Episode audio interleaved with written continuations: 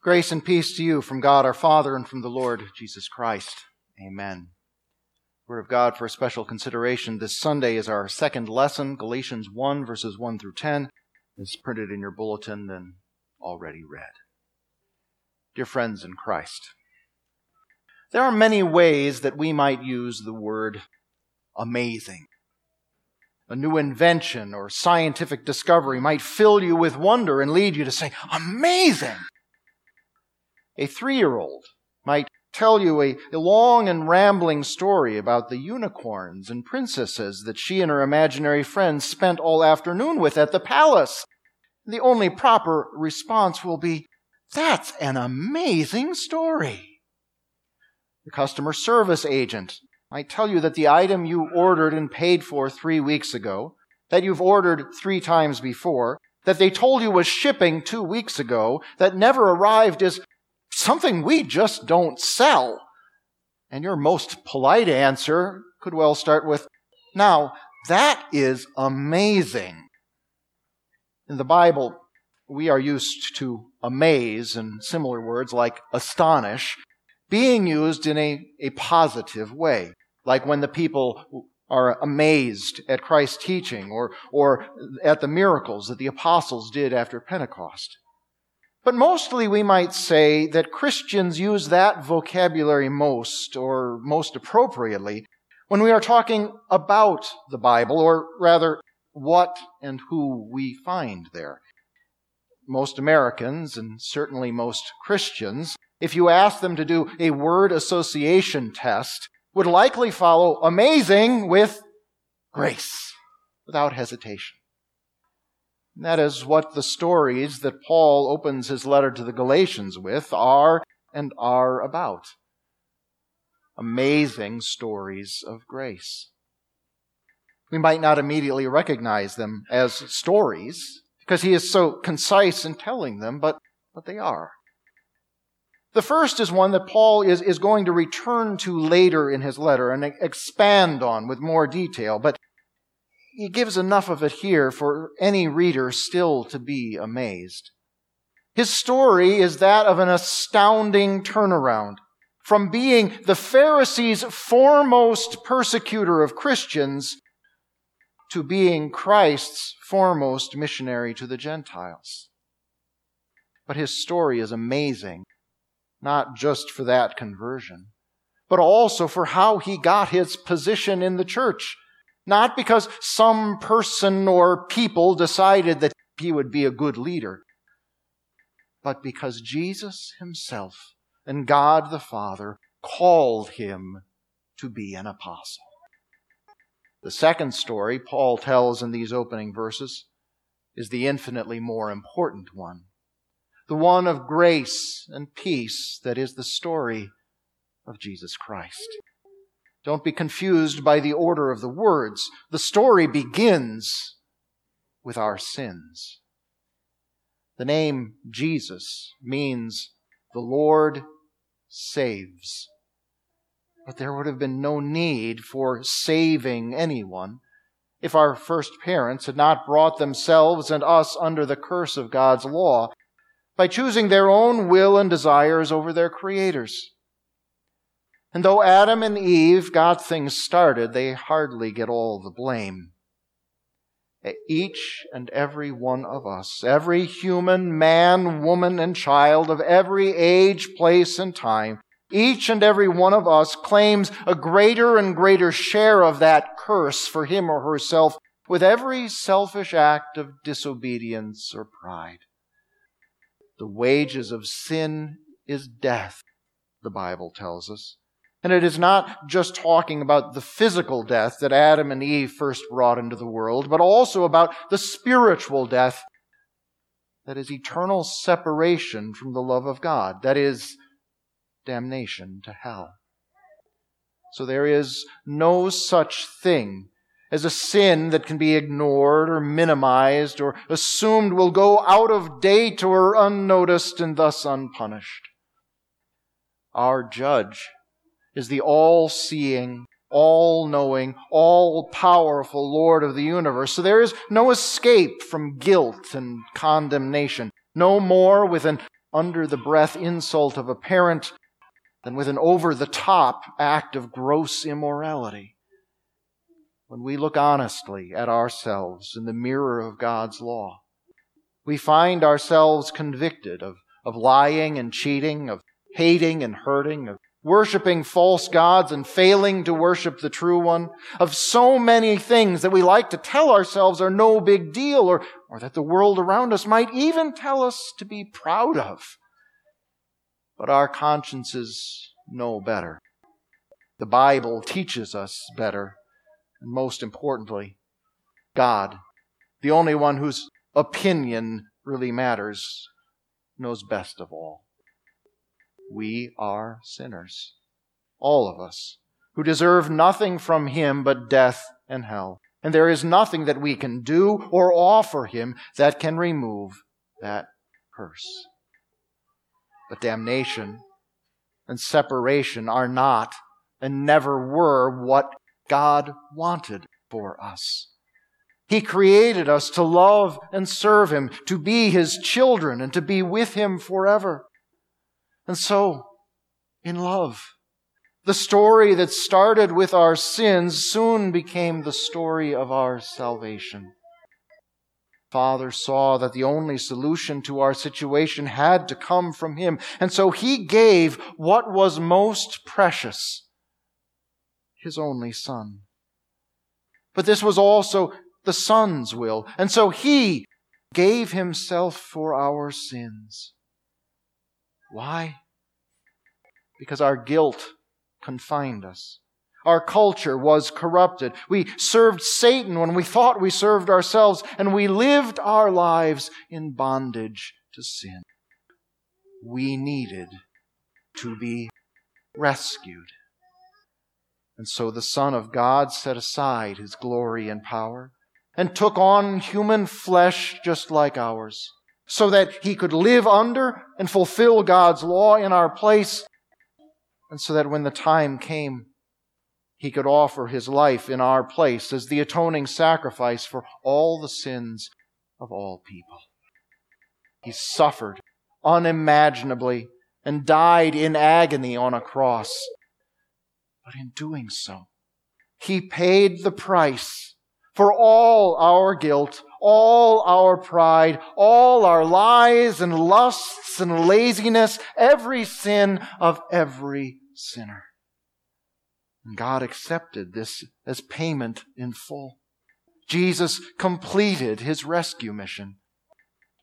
And the Father showed his approval by raising his Son from the dead.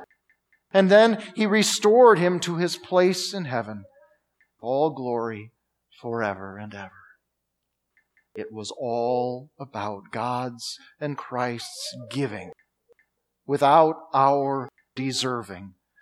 Giving fully, giving generously, giving from love and mercy that we could never merit, but only receive and enjoy. That is grace.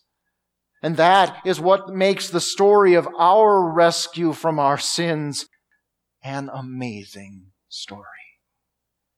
But just as there is a huge difference between appreciating an adventure or a love story that we read in a book or see on the movie screen and actually having an adventure or a romance ourselves. So there is an almost infinite difference between merely knowing and appreciating the story of Christ saving sinners and actually trusting it for ourselves and having it as our own people in the churches of Galatia that Paul was writing to had, had done so.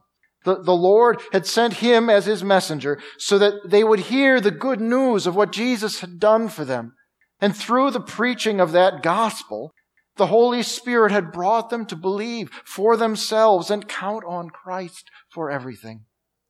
They had been brought out of the deep darkness of ignorance, sin, and unbelief into the brilliant light God's grace through the preaching of His Word and, and through that Word applied in baptism, which meant that their story was now also the amazing story of God's amazing grace, as is your story and my story. You may have been a Christian since before you can remember, brought into Christ's kingdom and the family of God through baptism as an infant. Or you may have been brought to salvation only recently. But either way, your story is all about the astonishing lengths that the Lord went to in order to rescue you from damnation and the grip of the devil, free you from sin and death, make you holy, and grant you eternal life. And, of course, give you the faith which takes hold of all of these gifts. It is all by grace, without you deserving it or, or doing anything to earn it. So it doesn't matter whether or not you remember what it was like before when you were lost. You know what Jesus saved you from and saved you for and how. And that story is amazing. But there are other stories too. There's the young guy who grew up in a Christian home, was baptized as a baby, had Bible stories in Sunday school growing up, learned his catechism and was confirmed, went to youth group, and didn't just go through the motions or do it to please his parents. He, he actually believed and confessed that faith in Jesus, yet who, after a few years of college, decided that being a Christian could be whatever he wanted it to be. Quit church. He was almost embarrassed by his earlier piety and started trusting in what he thought was his own natural goodness and wisdom to get through life and into heaven. Amazing. There's also the older woman who, who thinks of herself as the complete opposite. She's in church in her spot, her spot, every Sunday, and she knows just how everything is supposed to be uh, she actually wonders how the pastor would get things right if she weren't there to help keep things on track. She has heard every word of the gospel preached in every service and has said all the prayers and sung all the great hymns of the faith since she was a child. But if you asked her why she thinks she's going to heaven, she would point to what a great Christian and good worker she is long before she'd ever mention Jesus. Amazing. And there's Pat, who was once the most excited Christian you could meet. Pat came from a bad home and lived a bad life full of bad habits and bad decisions which led to bad things. But one day, a coworker shared the message of salvation in Christ and the next week brought Pat to church. And before long, there was a new, thankful, beaming believer in Jesus where before there had been a lost, rebellious, hurting sinner. But a few years ago, Pat began reading some stuff on the internet. Never talked to the pastor about any of it and just came in one day and declared that there was something more important than grace or faith. Obedience. And from then on, Pat was all about saintly deeds and following the commandments and doing special rites and having spe- certain ceremonies. Pat was going to get into heaven by impressing Jesus with works of righteousness and devotion. Amazing. That's pretty much what had happened among the Galatians. When Paul and his partners had preached the gospel to them, they had happily embraced the gospel of grace and trusted in Jesus and only in Jesus. When Paul left them to continue his mission work, they were strong and growing in that faith. And now, now he has reports that they have embraced a gospel upgrade. And he is amazed. Because there is no such thing as a gospel upgrade. There is only one gospel. And that is the gospel that he preached to them, that they believed, and that saved them. And yet, when certain false teachers came among them and suggested basically, that, that Paul had given them something less than the whole story and that something needed to be added to grace and faith for them to be saved. Well, they had quickly deserted what the Holy Spirit had called them to, and they turned instead to a perversion of the gospel. As we will learn later in the letter, the, the message of these false teachers was that grace alone, God's loving, unaided, undeserved work on our behalf was not enough. A proper disciple of Christ, they said, had to do the works of the law of Moses in addition to following Jesus. In, in other words, in order to be good Christians, the Galatian Gentiles also had to be good Jews, following the Mosaic dietary laws, keeping the Sabbath, celebrating the feasts, and observing the rituals. And Paul was amazed. Now, the Holy Spirit undoubtedly inspired him to be polite I'm sure much stronger words like disgusted or even devastated came to his mind, perhaps something earthier too. Because this different gospel was really not another gospel at all. Because any time that you add anything to grace, grace itself goes out the window. Either you are saved entirely by the love, mercy, and work of Christ, and God gets all the credit, or you rely on your own works or goodness, fail to save yourself, and you get all the blame. Remember that gospel literally means good news. It is good news. When a sinner is told his guilt is washed away, that death and damnation are no longer his destiny, and that Christ has done everything necessary to gain him eternal life in heaven. It is not good news when a sinner is told, hey, that, that Jesus and the cross stuff is all great and everything, but, but if you really want to be saved, you have to trust yourself to do the right things and be the right kind of person. Here's a list, but you never know. There might be something more you, you need to do that, that's not on there. And even, even if you're good at doing all those things, you can never really know if you're good enough. After all, Jesus was perfect, and look what happened to him. But just keep trying and, and trying your hardest, though. Don't, don't ever let up. And, and maybe at the end of it all, God will like what he sees and let you into heaven. But hey, it's all in your hands. Not good news. Not grace. Not true. Nonsense. Amazing. And so Paul proclaims God's curse, anathema, on anyone, even if it were an angel come down from heaven who would preach any kind of grace plus something more, or Christ's work plus your works Christianity. So don't, don't listen to, let alone turn to any different gospel. Don't desert the one who called you in the grace of Christ. That is Paul's urgent plea to the Galatians and his message also to us. Satan, the world, and our own sinful flesh all prefer a grace plus attempt at salvation to the all sufficient truth of Christ's cross and empty tomb.